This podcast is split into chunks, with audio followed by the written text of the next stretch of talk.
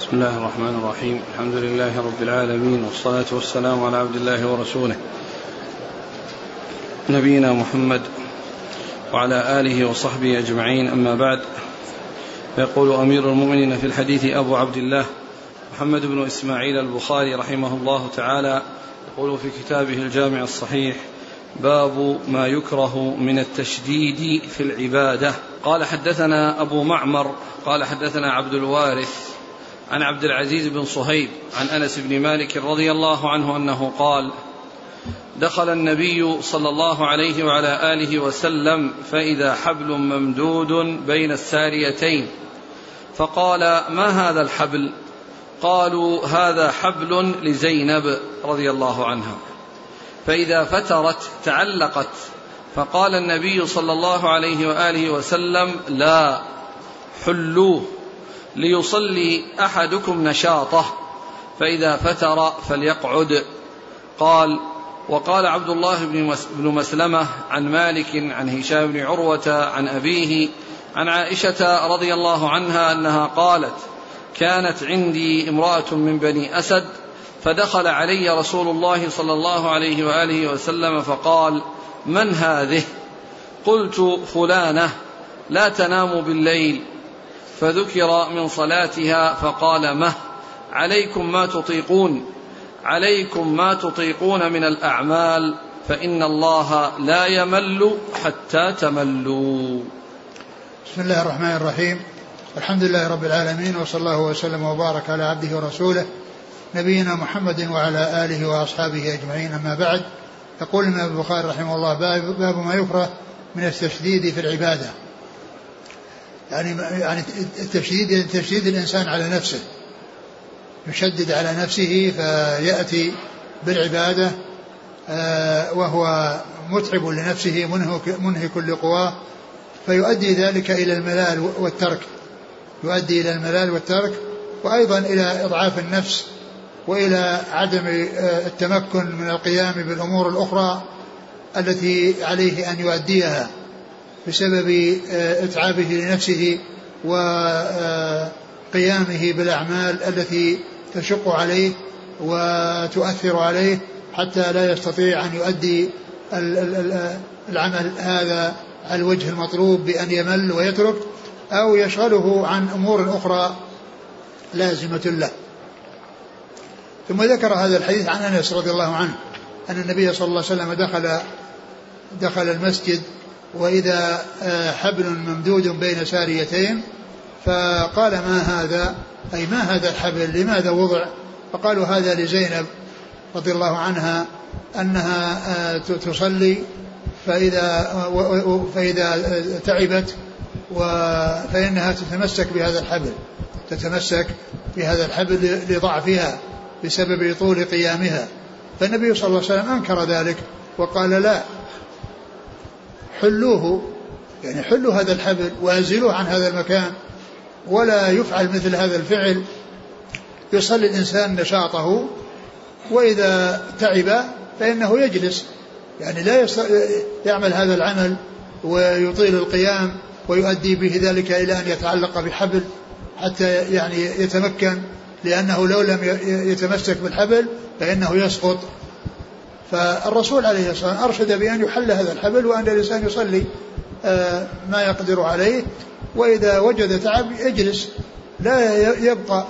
وهذا الجلوس يحتمل أن يكون أنه يصلي جالسا بدل أن يصلي قائما لأنه ما يحصل فيه التعب الذي يحصل في القيام أو أنه يعني يجلس عن الصلاة أو يتوقف عن الصلاة إما أنه يجلس يعني بحيث يعني يجلس عن القيام ويصلي جالسا لأن النوافل تصلى في حال الجلوس. النوافل يجوز أن تصلى في حال الجلوس. يصليها الإنسان وهو قاعد. ويمكن أن يكون أنه يجلس عن, عن, عن, عن, عن الصلاة بمعنى أنه يتركها ولا يواصل الصلاة التي فيها التعب والنصب والمشقة عليه. وهذا فيه دليل على ما ترجم له المصنف. من ما يكره من التشديد في, في, العبادة لأن هذا تشديد على النفس. لا سيما وكونها تحتاج إلى حبل تتعلق به حتى لا تسقط في الأرض من طول القيام. ثم الحديث الثاني عن عائشة رضي الله عنها قالت كانت عندي امرأة من بني أسد فدخل علي رسول الله صلى الله عليه وسلم فقال من هذه؟ قلت فلانة لا تنام بالليل. فذكر من صلاتها.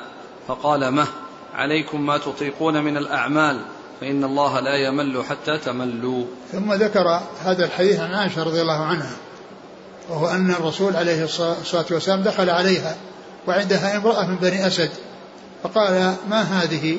قالوا هذه فلانة آه، ذكرت ذكر له من صيامها وقيامها وعبادتها فقال عليه الصلاة والسلام آه، مه مه عليكم من الأعمال ما تطيقون. فإن الله لا يمل حتى تملوا. فإن الله لا يمل حتى تملوا. وهذا فيه دلالة على ما ترجمه المصنف. وهو أن أنه ذكر لها أنها لا تنام الليل وأنها شأنها كذا وكذا ويعني يذكرون شيئا من عبادتها فقال عليه الصلاة والسلام ما؟ يعني يعني هذه كلمة زجر عن مثل هذا العمل. وقال عليكم من الأعمال ما تطيقون. الإنسان يصلي ما يطيق ولا يأتي بالعمل الكثير الذي آه، يؤدي به إلى الملال وإلى الترك. آه، وكما يقولون آه، قليل تداوم عليه خير من كثير تنقطع عنه. قليل تداوم عليه خير من كثير تنقطع عنه. قال عليه عليه الصلاة عليكم بالأعمال ما تطيقون أي الذي تقدرونه تقدرون عليه. لا الذي يشق عليكم ويتعبكم ويلحق بكم الضرر ويقصر بكم في في بعض الأمور الأخرى التي التي مطلوب منكم أن تأتوا بها وأن تفعلوها. ثم قال فإن الله لا يمل حتى تملوا. وهذا الحديث سبق أن مر فيما مضى عند البخاري رحمه الله. وقوله لا تمل حتى تملوا. من العلماء من قال فيه أن هذا من من من من, من, من فيه من صفات وأنه من من أحاديث الصفات. وبعضهم قال إنه لا لا علاقة له بالصفات وإن المقصود منه آه، كما قاله بعض أهل العلم وكما هو معروف في اللغة كما ذكره الحافظ بن حجر ان أنه لا يمل إذا مللتم يعني أن في منتف عنه أنه لا يصل لا, لا يحصل له الملل وأن معناه لا يمل إذا مللتم. فأنتم وإن مللتم فإنه لا يمل وهذا نفي الملل عن الله عز وجل. وبعض من قال إنه من من الصفات يجعله من قبيل الإثبات. لا يمل حتى تملوا. يعني إذا مللتم فإنه يحصل الملل. ولكن القول بأنه ليس من أحاديث الصفات وإنما هو من الأحاديث التي آآ آآ آآ التي تدل على نفي الملل عن الله عز وجل وأن معناه كما قاله الحافظ حجر عن أهل اللغة أن أن المقصود به لا يمل إذا مللتم وقد ذكر أقوالا كثيرة لكن هذا هو أقربها فيما يبدو والله أعلم الحديث الأول قال حدثنا أبو معمر هو المقعد لا عبد الله بن عمرو المقعد نعم. البصري نعم. عن عبد الوارث بن سعيد العنبري البصري نعم. عن عبد العزيز بن صهيب البصري. عن أنس بن مالك. رضي الله عنه. البصري. فهو مسلسل بالبصريين وهو رباعي من الأحاديث العالية عند الإمام البخاري رحمه الله. لأن الأحاديث العالية عند البخاري آه، آه، آه، ثلاثيات وهي تبلغ ستة عشر حديثا بدون تك بالتكرار بدون تكرار وتبلغ 22 حديثا بالتكرار. 22 حديثا بالتكرار. و فالذي يكون فيها بين الرسول صلى الله عليه وسلم بين البخاري ورسول الله صلى الله عليه وسلم ثلاثة أشخاص صحابي وتابعي وتابع تابعي. لأن شيوخه في الأحاديث الثلاثيات من أتباع التابعين. شيوخه في الأحاديث الثلاثيات من أتباع التابعين. ف وأما الرباعيات فهي عنده كثيرة. وهي عنده كثيرة. وكثيرة عند يعني غيره من الأئمة. وأما الثلاثيات فهي عند ثلاثة من أصحاب الكتب الستة عند البخاري وهي العدد اللي ذكرت وعند آه، آه، الترمذي حديث واحد وعند ابن ماجه خمسة أحاديث كلها بإسناد واحد وهو ضعيف. كلها بإسناد واحد وهو ضعيف.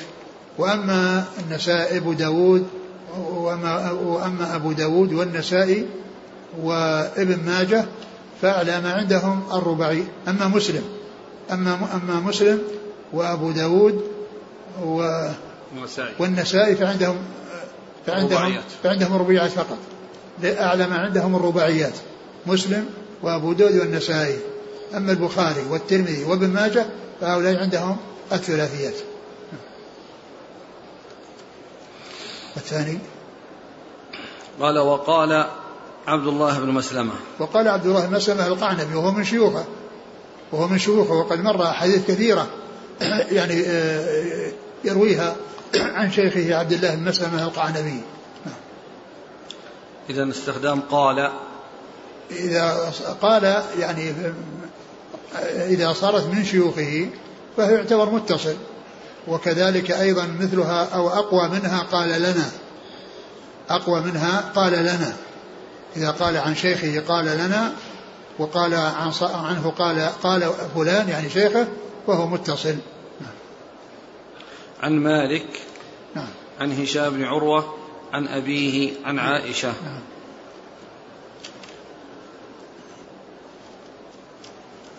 قال رحمه الله تعالى باب ما يكره من ترك قيام الليل لمن كان يقومه قال حدثنا عباس بن الحسين قال حدثنا مبشر عن الأوزاعي قال وحدثني محمد بن مقاتل أبو الحسن قال أخبرنا عبد الله قال أخبرنا الأوزاعي قال حدثني يحيى بن أبي كثير قال حدثني أبو سلمة بن عبد الرحمن قال حدثني عبد الله بن عمرو بن العاص رضي الله عنهما أنه قال قال لي رسول الله صلى الله عليه وعلى آله وسلم يا عبد الله لا تكن مثل فلان كان يقوم الليل فترك قيام الليل. ثم ذكر هذه الترجمة باب ما يكره من, من ترك قيام الليل. من ترك قيام الليل لمن؟ كان يقوم. لمن كان يقوم. باب ما يكره من ترك قيام الليل من من كان يقومه. والمقصود من ذلك أن الإنسان إذا آه، اشتغل في عبادة وهي عبادة لا تشق عليه ولا تلحق به ضررا كما جاء في الحديث السابق. الذي قبل هذا فإن الإنسان يداوم عليها ويستمر عليها لأن الترك يعني يؤدي إلى الإهمال ولكنه إذا آه، عمل عملا وداوم عليه فهذا فيه آه، آه، الاستمرار على العبادة والدوام على العبادة وأن الإنسان دائما على صلة بالله وأنه يتقرب إلى الله عز وجل بشيء من النوافل أو ببعض النوافل على سبيل الدوام والاستمرار. فإذا وافته المنية توافيه وهو على عمل صالح أو هو متصف بعمل صالح. بخلاف الذي يجتهد في بعض الأوقات ثم يتعب ثم يترك. فإن هذا آه، يكون قد توافيه المنية وهو في حال الترك وفي حال الإهمال. لكن كون الإنسان يداوم على العمل الذي لا يشق عليه هذا هو الذي ينبغي. ومن كان عنده مقدار من الصلاة مداوم عليه ومستمر عليه فعليه أن يحرص على المداومة عليه. لا يهمل ذلك وينتقل من من من من شيء آه، آه، أكثر من غيره وليس فيه مشقة إلى شيء قليل. وإنما يستمر على الشيء الذي لا يشق عليه ولا يفوت عليه يعني آه، شيئا فيما لو استمر عليه ف فمن شأن من كان من كان كذلك أنه يكون على صلة بالله عز وجل. وقد قال الرسول صلى الله عليه وسلم لعبد الله بن عمرو نعم. عبد الله بن عمرو لا تكن يا عبد الله لا تكن مثل فلان. كان يقوم الليل فترك قيام الليل. كان يقوم يعني هذا يعني تنبيه وإلى أن مثل هذا العمل لا يصلح. ولا ينبغي للإنسان وإنما على الإنسان أن يكون على صلة بالله دائما وأبدا وأن يحرص على شيء من الصلاة وعلى شيء من الصيام يداوم عليه. مثل ما جاء في حديث أبي هريرة في الصيام أوصاني خليلي صلى الله عليه وسلم بثلاث صيام ثلاثة أيام من كل شهر وركعتي الضحى وأن أوتر قبل وأن أوتر قبل أن أنام كذلك في حديث أبي الدرداء وصاني حبيبي صلى الله عليه وسلم بثلاث ركعتي الضحى وصيام ثلاثة أيام من شهر من كل شهر وأن أوتر قبل أن أرقد. فالمداومة على ثلاث أيام وهي سهلة ويسيرة وتعتبر يعني عشر عشر الشهر والحسنة بعشر أمثالها واليوم عن عشرة أيام يكون كأنه صام الدهر. وقد جاء ذلك في بعض الأحاديث أنه كان كصيام الدهر. وإذا يعني حرص على صيام ست من شوال مع رمضان يكون كصيام الدهر فيكون بفعله هذا يعني بكونه يصوم ست أيام مع رمضان ويصوم من كل شهر ثلاثة أيام آه، يكون كأنه صام الدهر مرتين أو له أجر صيام الدهر مرتين كما يقتضيه قوله صلى الله عليه وسلم فكأنما صام الدهر في هذا وفي هذا. نعم. قال حدثنا عباس بن الحسين نعم عن مبشر. بن إسماعيل مبشر مبشر بن إسماعيل. الحلبي نعم. نعم. عن الأوزاعي. نعم عبد الرحمن بن عمرو. قال وحدثني محمد بن مقاتل أبو الحسن. البصري. المروزي. المروزي نعم. عن عبد الله. عبد الله المروزي بن المبارك. عبد الله بن المبارك المروزي. عن الأوزاعي عن يحيى بن أبي كثير. اليمامي عن أبي سلمة بن عبد الرحمن. نعم عبد أبو سلمة بن عبد الرحمن بن عوف. عن عبد الله بن عمرو بن العاص. نعم. قال وقال وذكر نعم وذكر الإسنادين.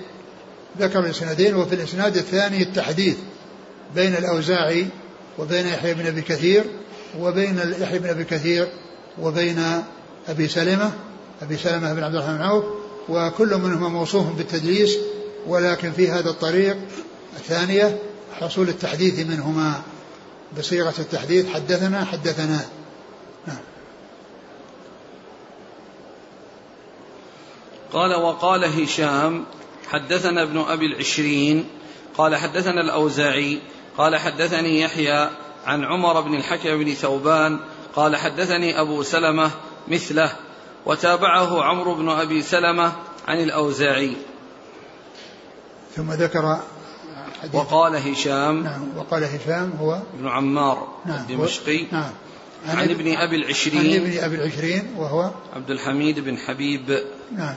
عن الأوزاعي نعم. عن يحيى بن أبي كثير. نعم. عن عمر. بن الحكم بن ثوبان. نعم. قال حدثني أبو سلمة مثله. نعم الإسناد الأول كيف؟ يحيى بن أبي كثير. عن أبي سلمة عن عبد الله بن عمرو. نعم يعني هنا الطريق الثاني فيها زيادة عمر عمر بن الحكم بن ثوبان. بن الحكم بن ثوبان زيادة عمر. وأما في الطريقة الأولى ليس فيها زيادة بل آه يحيى بن أبي كثير سمع من أبي سلمة وهنا سمع منه بواسطة. وقيل إن هذا من من المزيد في متصل الأسانيد.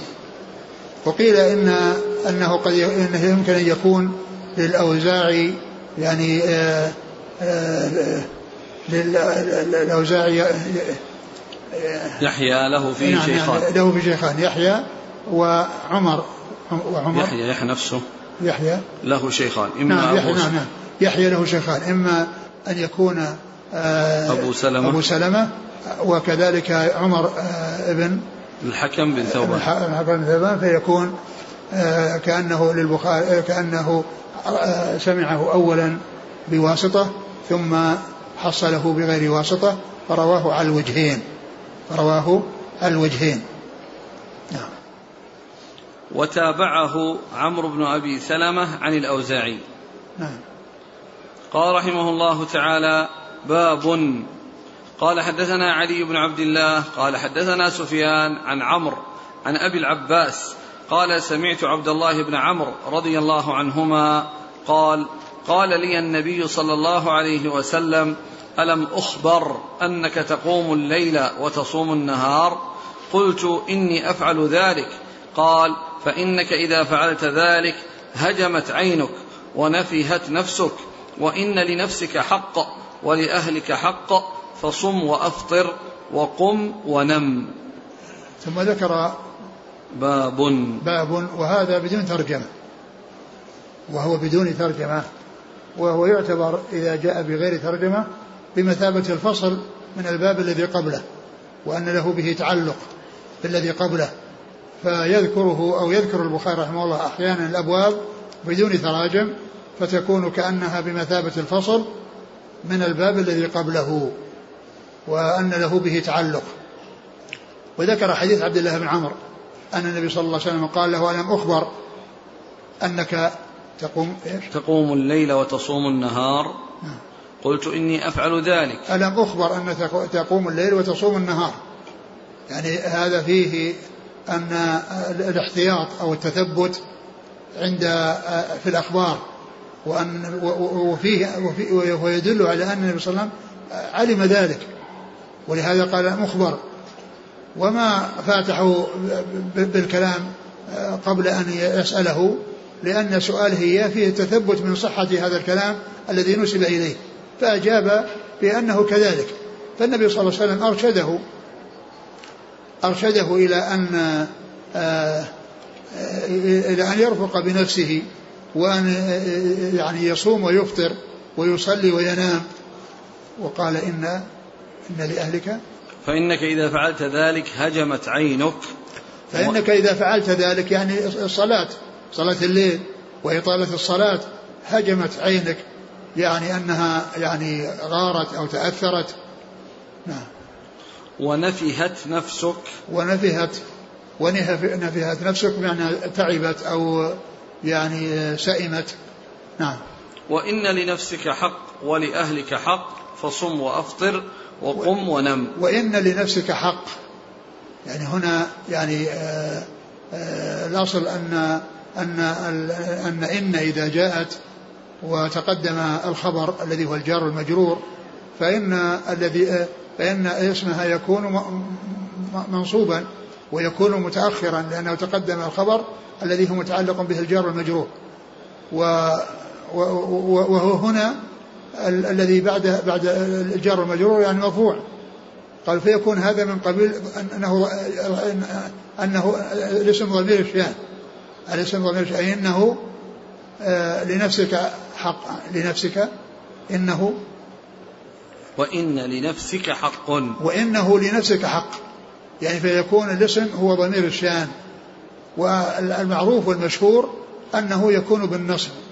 وأن الخبر إذا قدم جار ومجرور فإنه يكون منصوبا. وهذا على العكس من من من كان. العكس من كان. نعم. وإن لنفسك حق ولأهلك حق. يعني أنك إذا آه، حصل منك صلاة الليل وإطالتها وقيام الليل فإنك تضعف عن أداء هذه الحقوق. لأن لنفسك عليك حقا بحاجة إلى أن ترتاح وكذلك أيضا تتمكن من العبادة الأخرى التي قد يضعفك القيام عنها وكذلك أيضا ما يكون لأهلك عليك من الحق بحيث آه، يعني تكون معهم وتستأنس بهم.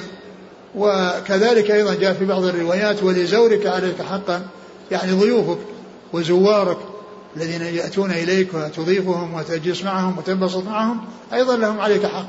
فالنبي عليه الصلاة والسلام أرشد إلى عدم العمل الذي يؤدي إلى الملال والذي يفوت على الإنسان آه، القيام بحقوق أخرى آه، لا يتمكن من الإتيان بها لو آه، داوم أو استمر على هذا العمل الذي فيه إتعاب النفس وإنهاك القوى نعم.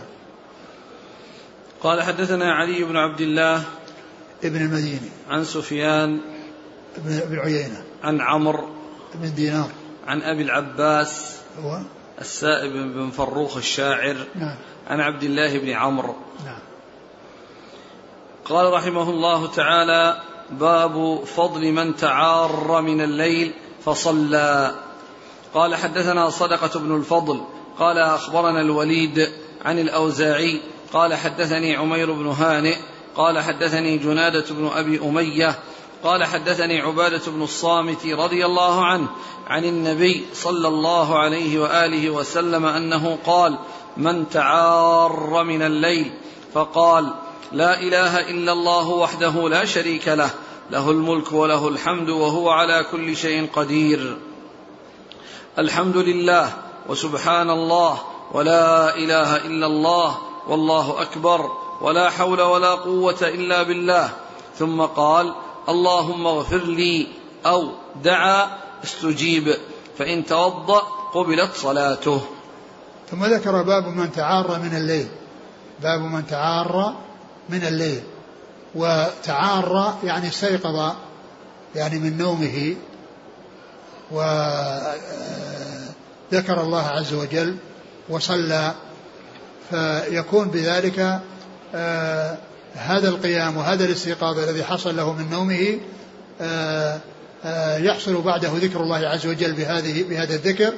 وإن حصل أنه صلى وتوضأ وصلى فذلك زيادة خير وأن الله تعالى يقبل دعاءه. هذا الذي قام من نومه واتجه إلى ذكر الله ثم اتجه إلى الوضوء ثم اتجه إلى الصلاة فإن فإنه يحصل له يعني ذلك الأجر العظيم والثواب الجزيل أن الله تعالى يتقبل منه أن الله تعالى يتقبل منه. ومعلوم أن الإنسان إذا تقبلت عبادته أو تقبل طاعته وهو يدل على تقواه لأن الله يقول إنما يتقبل الله من المتقين إنما يتقبل الله من المتقين. فقال من تعار من الليل ف فقال تعرى من الليل فقال لأنه حصل منه الاستيقاظ وقال بعد استيقاظه آه، هذه هذه المقولة التي هي جملة أدعية. فقال آه لا إله إلا الله. لا إله إلا الله وحده لا شريك له له الملك وله الحمد وهو على كل شيء قدير. يعني هذه الكلمة فيها فيها كلمة الإخلاص وفيها ذكر ذكر توحيد الألوهية وإفراد الله بالعبادة مرتين في هذه في هذا الدعاء. لا إله إلا الله وحده لا شريك له. لأن لا إله إلا الله كلمة الإخلاص. وهي نفي نفي عام وإثبات خاص. تنفي العبادة عن كل من سوى الله وتثبتها لله وحده. ثم قال وحده لا شريك له وهي مثل لا إله إلا الله. لأن وحده مؤكدة لإلا الله ولا شريك له مؤكدة للا إله. فيكون فيه في الأول نفي وإثبات وفي الآخر إثبات ونفي. وفي الآخر أو أو في بقية الدعاء إثبات ونفي. لا إله إلا الله وحده لا شريك له. له الملك وله الحمد وهو على كل شيء قدير.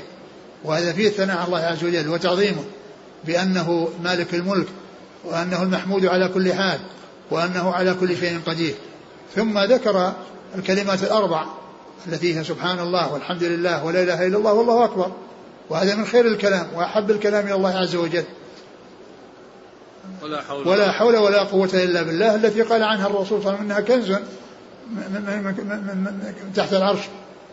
وهذا يدل على فضل هذا الذكر هذا هذا الذكر. ثم إنه ذكر بعد ذلك الدعاء لأن أول هذه أذكار وثناء على الله وتعظيم على تعظيم له سبحانه وتعالى. وهذا هو الذي ينبغي أن يكون. الإنسان اولا يذكر الله عز وجل ثم يسأله فيكون متوسلا بذكره والثناء عليه إلى طلب الحاجة التي يريدها وهي أن يغفر الله له ذنوبه و يعني ف ولهذا آه، جاء في بعض الأحاديث ان أن أن الإنسان قبل أن يدعو فإنه يحمد الله ويثني عليه ويصلي على رسوله صلى الله عليه وسلم. وقد وقد جاءت صلاة صلاة الجنائز على هذه على هذه الطريقة لأن صلاة الجنائز شرعت آه، للشفاعه الميت والدعاء له. وهذا هو الأصل في, في, في آه، مشروعيتها أنها للدعاء وأنها لشفاعة الميت ولأهمية حاجة آه، المدعو له وهو الميت يعني آه، جاء قبلها ذكر الله والصلاة على رسول الله صلى الله عليه وسلم. جاء قبلها ذكر الله فيأتي فيها يعني الحمد لله قراءة الفاتحة ثم الصلاة على النبي صلى الله عليه وسلم. فيكون سبق يعني هذا الدعاء الذي الميت أحوج ما يكون إليه بذكر الله عز وجل وذلك في قراءة سورة الفاتحة أو شيء معها من القرآن وكذلك الصلاة على النبي صلى الله عليه وسلم وهذا من أسباب قبول, الدعاء. كونه يسبق بحمد الله الدعاء كونه يسبق بحمد الله والصلاة على رسول الله صلى الله عليه وسلم. ثم قال فإذا فإذا قال فإذا اللهم اغفر لي أو دعا استجيب. اللهم اغفر لي أو دعا يعني دعا سأل. لأن هذا الدعاء الذي هو الذي هو ذكر يقال له دعاء. ولكنه آه، دعاء عبادة. ولكن دعاء المسألة هو اللهم اغفر لي اللهم ارحمني. ولهذا قال قال اللهم اغفر لي أو دعا. يعني أنه دعا, دعا بدعاء آخر من الأدعية التي يسأل الله عز وجل أن يحققها له قال استجيب له. يعني استجيب لدعائه. فإذا قام وتوضأ قام فإن توضأ قبلت صلاته. فإن توضأ قبلت صلاته. فإن توضأ قبلت صلاته لأنه قال قبلت صلاته يعني من توضأ وصلى. وجاء في بعض الروايات توضأ وصلى. ومعلوم أن الوضوء شرط من شروط الصلاة. ولا تصح الصلاة إلا بوضوء. فإذا توضأ وصح صلاته يعني التي يأتي بها بعد الوضوء. التي يأتي بها بعد الوضوء. فإذا كان قام من الليل وحصل منه ذكر الله والثناء عليه وحصل منه الدعاء وسؤاله المغفرة وغيرها مما يريده ويسأل الله يسأل الله إياه ثم بعد ذلك يتوضأ ثم بعد ذلك يصلي فإن ذلك يعني يكون آه، تكون صلاته ووضوءه للصلاة قبل يعني بعد ذكر الله عز وجل من أسباب قبول دعائه. قال حدثنا صدقة بن الفضل المروزي؟ نعم. نعم. عن الوليد. الوليد بن مسلم الدمشقي. عن الأوزاعي. وهو عبد الرحمن بن عمرو الدمشقي. عن عمير بن هانئ. هو دمشقي ولا حال شامي. نعم. قال عن جنادة بن أبي أمية. نعم. وهو؟ شامي, شامي نعم. عن عبادة بن الصامت. وهو كذلك. شامي. اسناده شاميون. اسناده شاميون إلا إلا شيخه الذي هو صدقه بن فضل فإنه مروزي. نزل. نزل الشام. ها. نزل الشام؟ قال وجميع الإسناد كله شاميون. لما قال صدقه ابن الفضل المروزي إيه مروزي. قال وجميع الإسناد كله شامي ما أدري إذا كان نزل نزل الشام يفيه كل شاميين وإلا يعني من من سوى شيخه؟ من سوى شيخه الذي هو صدقه بن فضل المروزي. و الرجل إذا كان في بلد ثم انتقل إلى بلد آخر ينسب إليها. وقد ذكر النووي أن أنه ينسب إليها إذا مكث فيها أربع سنوات. إذا مكث فيها في بلد أربع سنوات ينسب إليها. ولهذا أحيانا يجمع بين النسبتين فيقول البصري ثم المصري. أو البصري ثم الحجازي أو ثم الشامي يعني فيذكرون ال ال ال النسبتين الأولى ثم التي تليها الأولى ثم التي تليها كلمة تعار من الليل إيه. هل فيها شرط لابد يكون نائم فاستيقظ لأنها جاءت الأسئلة الآن أنه من كان يعني من أراد يطلب هذا الفضل فكان منتبها طوال ليله حتى ذكر هذا الذكر ثم صلى أو دعا.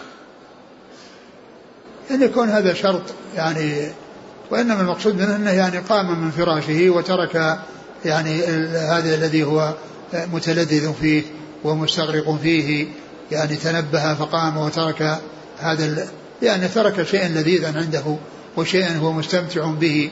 والإنسان قد يخلد إلى الراحة إذا لم يكن عنده همة ونشاط. ويبقى في فراشه وتحت لحافه. ولهذا آه، جاء في أذان الصبح الصلاة خير من النوم. الصلاة خير من النوم.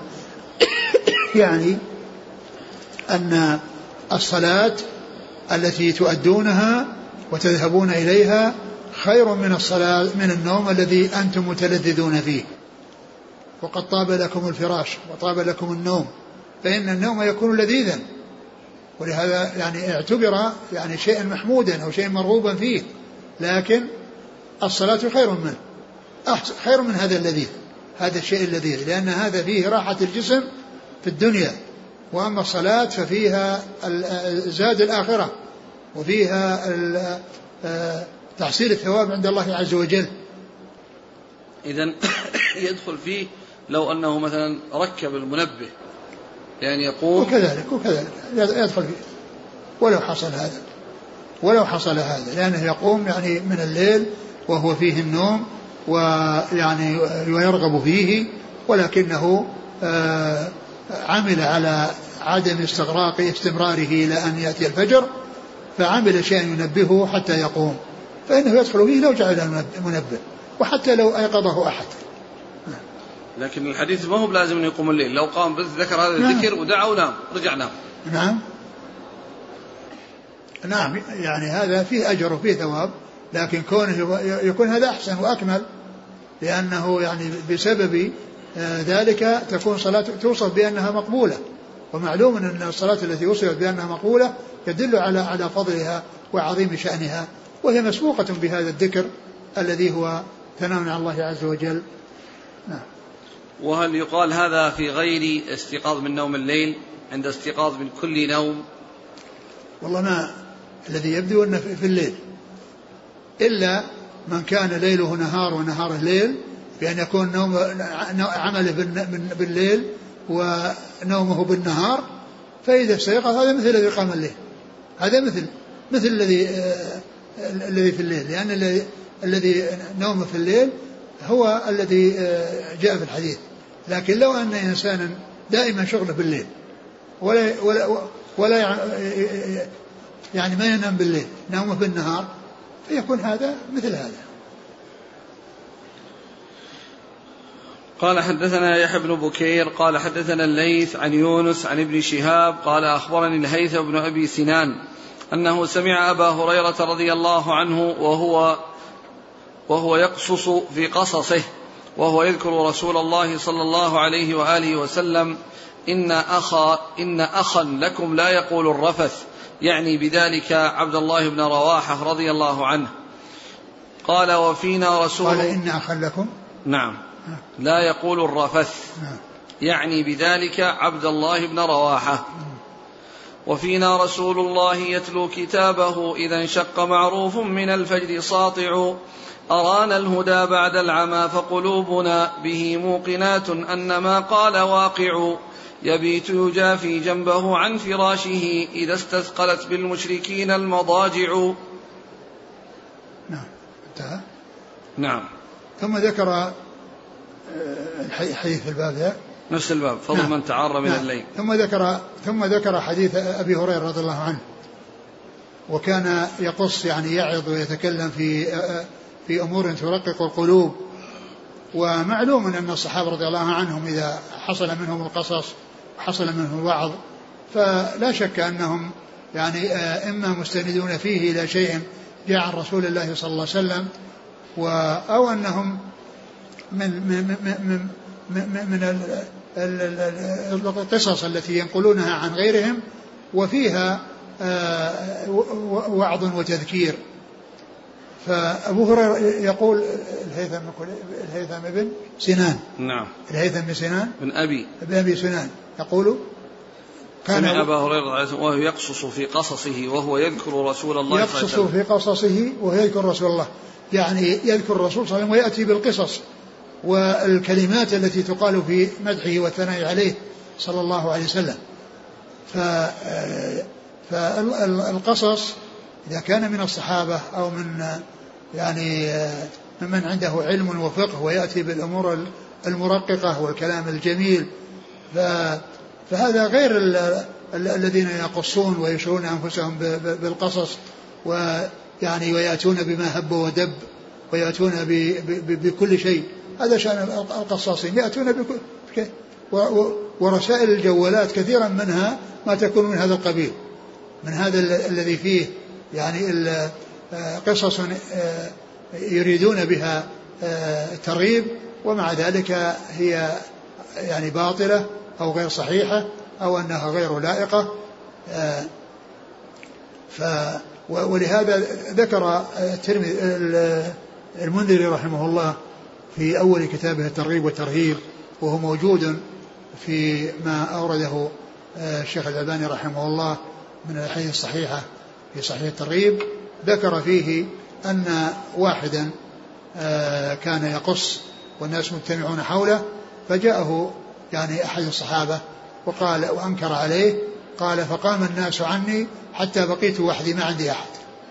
فقام الناس عني يعني هذا القصاص الذي يقص لما أنكر عليه والناس يسمعون قام الناس وتركوا المجلس وما بقي عنده أحد بقي وحده فترك القصص لأنه ليس في لم يبقى أحد يقص عليه.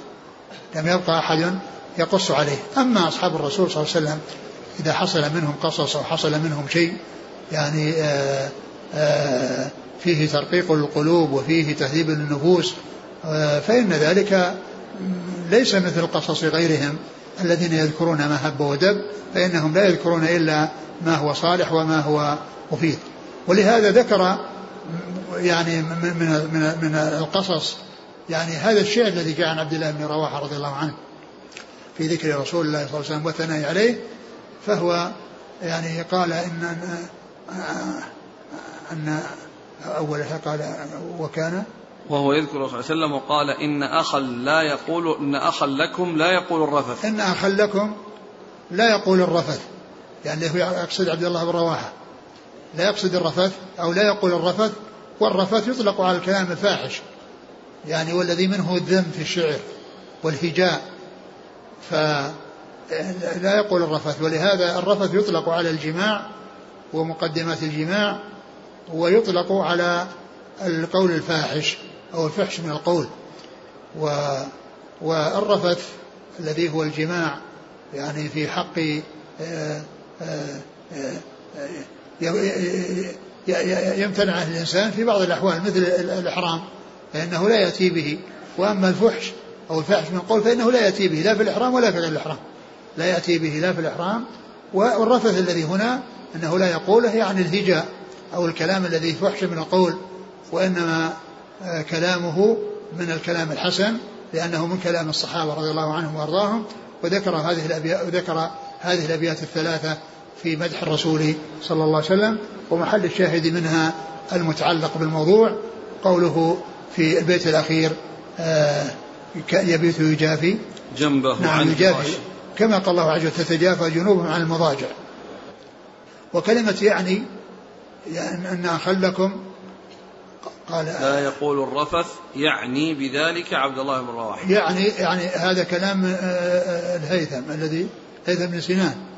يقول يعني أبو هريرة عبد الله عبد الله بن رواحة. فكلمة يعني هذه لها قائل ولها فاعل. لها قائل ولها فاعل. فقائلها التابعي الهيثم بن سنان ابن أبي سنان والفاعل هو أبو هريرة.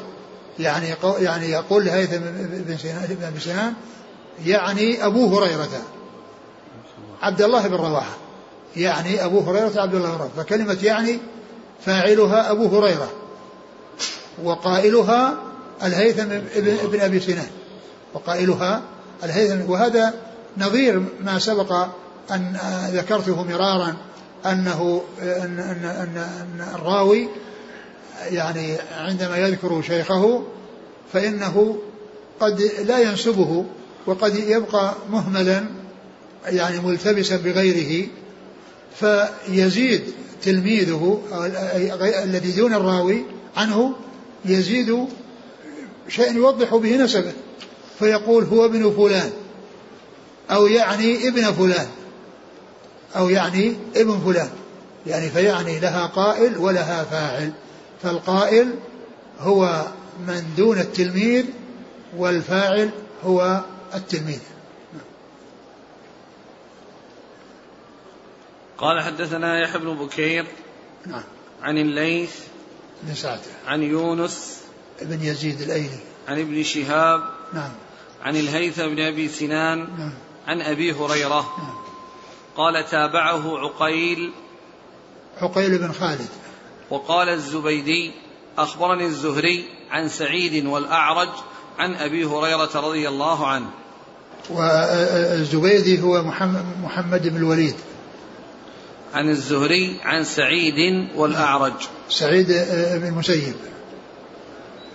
والأعرج. عبد الرحمن بن هرمز. آه، إذا إيراد الحديث تحت فضل من تعار من الليل فصلى. تعار من الليل فصلى؟ والحديث آه، الحديث آه، يعني هو أقرب ما يكون إلى اقرأ الحديث. عن أبي هريرة رضي الله عنه وهو يقصص في قصصه وهو يذكر رسول الله صلى الله عليه وسلم. إن أخا لكم لا يقول الرفث يعني بذلك عبد الله بن رواحة. وفينا رسول الله يتلو كتابه إذا انشق معروف من الليل ساطع أرانا الهدى بعد العمى فقلوبنا به موقنات أن ما قال واقع يبيت يجافي جنبه عن فراشه إذا استثقلت بالمشركين المضاجع. كان المقصود وجهه لأن الأول أنه قام من الليل ويعني ترك الفراش ويعني وقال ما قال. وهذا فيه أن فيه ترك الفراش. فيه ترك الفراش لكونه قوله يجافي جنبه عن فراشه فهو مثل قوله تتجافى جنوبهم. فهو مثله لأنه قام هذا قيام من الليل من النوم وهذا قيام من النوم. قال حدثنا أبو النعمان قال حدثنا حماد بن زيد عن أيوب عن نافع عن ابن عمر رضي الله عنهما أنه قال رأيت على عهد النبي صلى الله عليه وعلى آله وسلم كأن بيدي قطعة استبرق فكأني لا أريد مكانا من الجنة إلا طارت إليه. ورأيت كأن اثنين أتياني أرادا أن يذهبا بي إلى النار فتلقاهما ملك فقال لم ترع خلي عنه. فقصت حفصة رضي الله عنها على النبي صلى الله عليه وآله وسلم إحدى رؤياي فقال النبي صلى الله عليه وآله وسلم نعم الرجل عبد الله لو كان يصلي من الليل. فكان عبد الله رضي الله عنه يصلي من الليل وكانوا لا يزالون يقصون على النبي صلى الله عليه وسلم الرؤيا أنها في الليلة السابعة من العشر الأواخر. فقال النبي صلى الله عليه وآله وسلم أرى رؤياكم قد تواطأت في العشر الأواخر فمن كان متحريها فليتحرها من العشر الأواخر. ثم ذكر هذا الحديث عن عبد الله بن عمرو. نعم بن عمر. عبد الله بن عمر رضي الله تعالى عنهما أنه كان آه، رأى في منامه آه، آه، رؤيا اثنتين من الرؤيا رآهما إحداهما أنه رأى أنه في الجنة وأن معه قطعة من السبرق وأنه كلما يعني أنها تذهب وأنه يذهب إلى أي جهة كانت فيذهب يعني مع هذه القطعة. والاستبرق هو نوع من الحرير. وذكر الرؤية الثانية وهي التي سبق أن مرت والذي سبق أن مرت. وهي محل الشاهد هنا فيما يتعلق بالقيام الليل والاستيقاظ من النوم والقيام وقيام الليل هذه محل الشاهد من إيراد الحديث في هذا المكان لأنه تعار من الليل وصلى. فهذا آه، داخل تحت هذا المعنى وهو أنه قام من نومه فصار يصلي.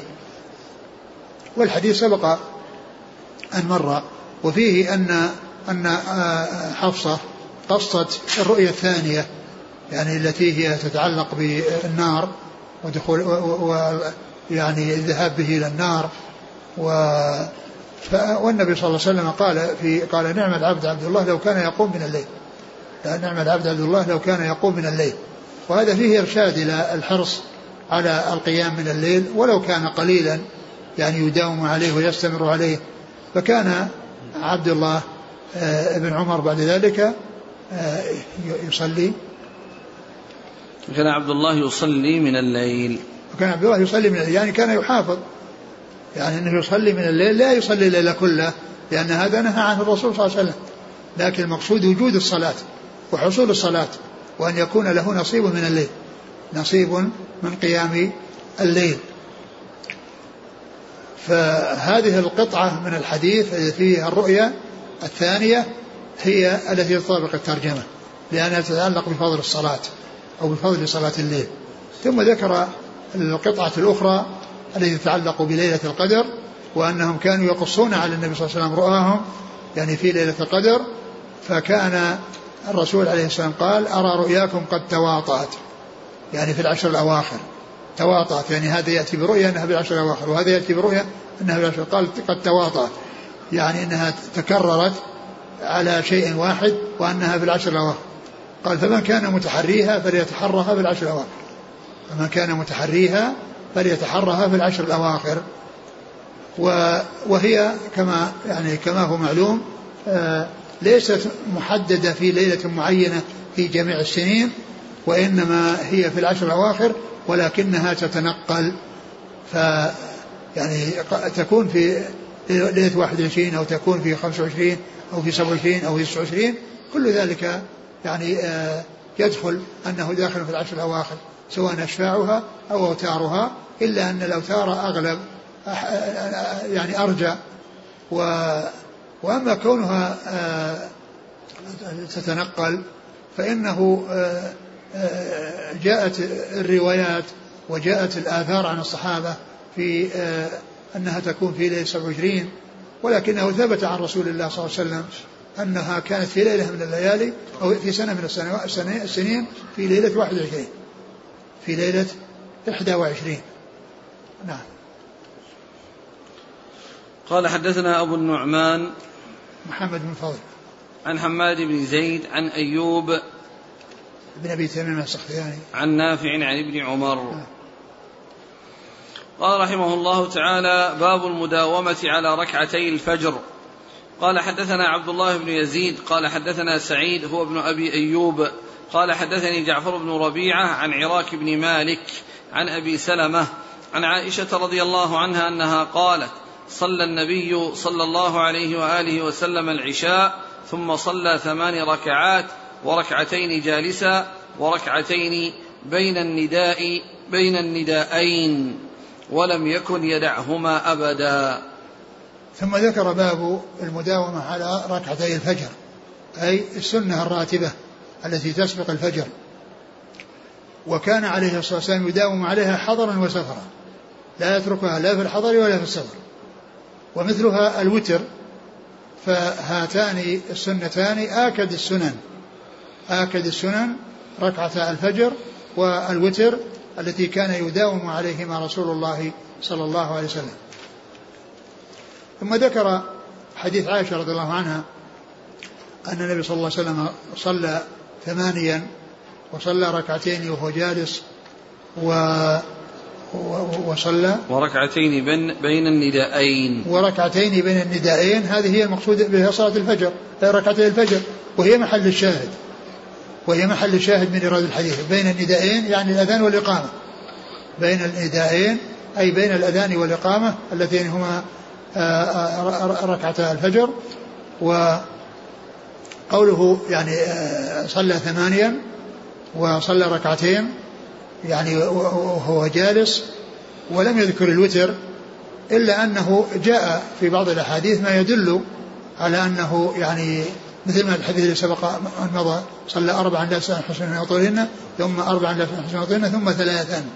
وهذه يصير 11 يصير 11 وركعتين وهو جالس تكون يعني هي تمام تمام الثلاث عشرة. و وقد جاء ما يدل على أنه كان يؤدي يؤدي آه، الصلوات كلها وهو قائم كما في حديث ابن عباس الذي ذكره آه، مر ذكره عند البخاري وأنه صلى مع النبي في بيته في ميمونة وصلى ركعتين ثم ركعتين ثم ركعتين ثم ركعتين حتى عد ستا ثم أقل ركعة. فهذه كلها وهو قائم. لأن ابن عباس كان يصلي معه وهو قائم. وفي هذا يعني أنه صلى ركعتين وهو جالس يعني بعد الوتر وهذا يفيد بأنه كان يفعل هذا ويفعل هذا وأن هذا ثبت عنه وهذا ثبت عنه صلى الله عليه وسلم. ومحل الشاهد منه ركعتين بين بين الندائين أي بين الأذان والإقامة. نعم. لأن الإقامة ندى الإقامة ندى وقد جاء إطلاق الأذان عليها وأنها يعني يقال لها ندى لأنها نداء للحاضرين بأن يقوموا للصلاة. وأما الأذان فهو نداء للغائبين حتى يحضروا إلى الصلاة. الأذان دعاء للغائبين أن يحضروا إلى المسجد للصلاة. والإقامة نداء للموجودين في المسجد حتى حتى يقوموا للصلاة. حتى يقوموا من جلوس ليصلوا نعم قال حدثنا عبد الله بن يزيد المقري عن سعيد هو ابن أبي أيوب نعم. عن جعفر بن ربيعة عن عراك بن مالك نعم. عن أبي سلمة عن عائشة نعم. قال رحمه الله تعالى باب الضجعة على الشق الأيمن بعد ركعتي الفجر قال حدثنا عبد الله بن يزيد قال حدثنا سعيد بن أبي أيوب قال حدثني أبو الأسود عن عروة بن الزبير عن عائشة رضي الله عنها أنها قالت كان النبي صلى الله عليه وآله وسلم إذا صلى ركعتي الفجر اضطجع على شقه الأيمن. ثم قال الضجعة الضجعة على الشق الأيمن على الشق الأيمن بعد ركعتي الفجر. بعد ركعتي الفجر. آه لما ذكر المداومة على ركعتي الفجر والدليل على ذلك ذكر الضجعة أو الاضطجاع على الشق الأيمن بعد أن يصلي ركعتي الفجر. ثم أورد هذا الحديث عن عائشة رضي الله عنها أن النبي صلى الله عليه وسلم آه، الحديث فيه أن النبي عليه الصلاة والسلام كان إذا صلى الركعتين قبل الصلاة ركعتي الفجر في منزله وكان من عادته صلى الله عليه وسلم أن يصلي الرواتب في المنزل ثم يقوم إلى الصلاة. وإذا فرغ من الصلاة رجع إلى بيته وصلى الصلاة النافلة البعدية يصليها في بيته فكان يصلي النوافل في بيته قبل سواء كانت قبل الصلاة أو بعد الصلاة. فتروي عائشة رضي الله عنها أنه كان إذا صلى ركعتين اضطجع على شقه الأيمن اضطجع على شقه الأيمن.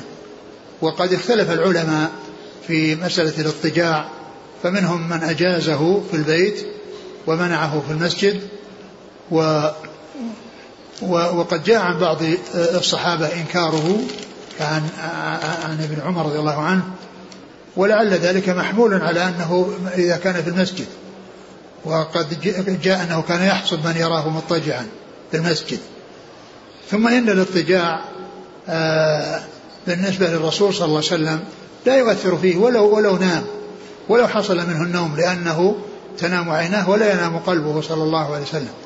وأما غيره إذا حصل منه اضطجاع ووجد منه النوم ولو كان يسيرا فإنه ينتقض وضوءه إذا ينتقض وضوءه فليس مثل رسول الله صلى الله عليه وسلم. أما ما كان في المسجد ف يعني فهذا لم يعهد ولم يعلم عن رسول صلى الله عليه وسلم أنه فعل ذلك. وإذا فعله الإنسان في البيت قليلا دون أن يستغرق يعني ينام حتى حتى ينتقض وضوءه فله وجه. أما كونه كونه يضطجع في المسجد بعد أن يصلي عندما يأتي ويصلي ركعة المسجد يضطجع فهذا لم يفعله الرسول عليه الصلاة والسلام ولعل هذا هو الذي أنكره عبد الله بن عمر وكان يحسب من يراه يضطجع بعد أداء سنة الفجر. قال حدثنا عبد الله بن يزيد عن سعيد بن أبي أيوب عن أبي الأسود. وهو يتيم عروة هو محمد, محمد بن عبد الرحمن النوفلي. نعم, نعم. عن عروة بن الزبير عن عائشة رضي الله عنها. نعم. باب من تحدث بعد الركعتين ولم يضطجع. يقرأ. قال رحمه الله تعالى باب من تحدث بعد الركعتين ولم يضطجع. قال حدثنا بشر بن الحكم قال حدثنا سفيان قال حدثني قال حدثني سالم أبو النضر. عن أبي سلمة عن عائشة رضي الله عنها أن النبي صلى الله عليه وآله وسلم كان إذا صلى فإن كنت مستيقظه حدثني وإلا اضطجع حتى حتى يؤذن بالصلاة. ثم ذكر هذا الحديث عن عائشة. باب باب من تحدث من تحدث بعد الركعتين ولم يضطجع. من تحدث بعد الركعتين ولم يضطجع. لما ذكر الحديث اللي قبل هذا وفيه الاضطجاع بعد الركعتين ذكر هذا الحديث الذي فيه تحدث بعد الركعتين وعدم الاضطجاع. وأورد هذا الحديث أن, أن, أن النبي صلى الله عليه وسلم كان إذا صلى ركعتين إن رآني آه إن رآني آه مستيقظة آه آه رآني حدثني. حدثني وإلا وإلا اضطجع فقوله رآني آه، يعني مستيقظة حدثني هذا دليل على أن لم يكن من عادته صلى الله عليه وسلم أنه يضطجع دائما بعد الركعتين. وإنما أحيانا يضطجع وأحيانا لا يضطجع. ولهذا جاء في الحديث التفصيل. التفصيل بأنه أحيانا يحدثها إذا كانت مستيقظة ولا يضطجع وأحيانا يضطجع يعني على شقه الأيمن إذا إذا لم تكن مستيقظة وإذا ويستمر على ذلك حتى يؤذن بالصلاة حتى يأتي المؤذن ويخبره بأنه حان وقت الصلاة ويطلب منه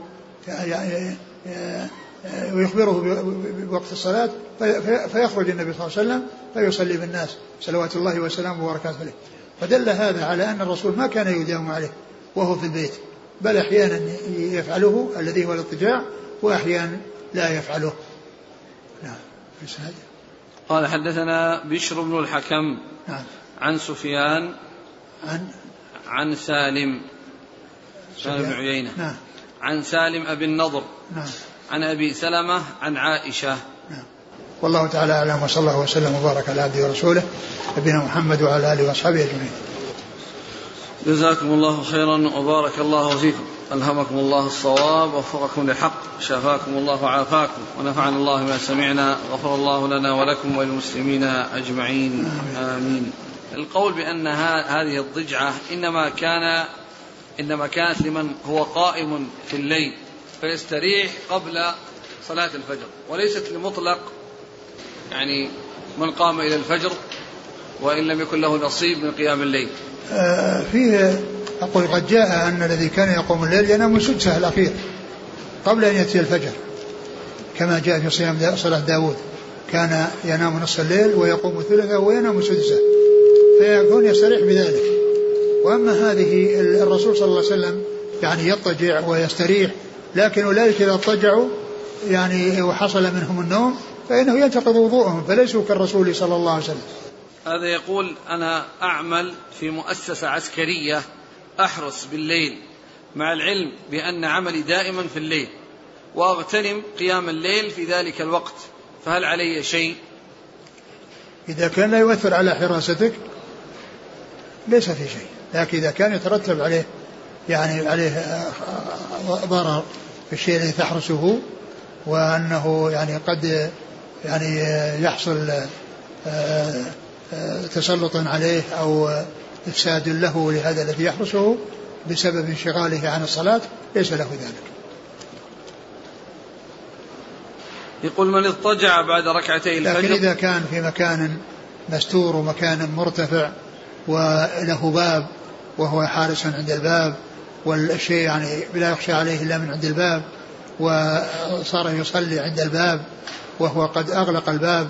يعني فهذا لا بأس به لأن لأنه إذا كان لا يؤتى إلا من هذا الطريق وهو يصلي في هذا الطريق إذا جاء حتى سينتبه له. يقول من اضطجع بعد ركعتي الفجر فغفى غفوة خفيفة. هل يلزمه الوضوء؟ يلزمه نعم. إذا حصل منه النوم وهو مضطجع فإنه يلزمه الوضوء. ذكر ابن حجر قصة عبد الله بن رواحة مع امرأته في سبب ذكر هذه الأبيات الثلاثة فهل تصح؟ ما أدري لا أدري عن صحتها. جزاكم الله خيرا. سبحانك اللهم وبحمدك نشهد أن لا إله إلا أنت نستغفرك ونتوب إليك.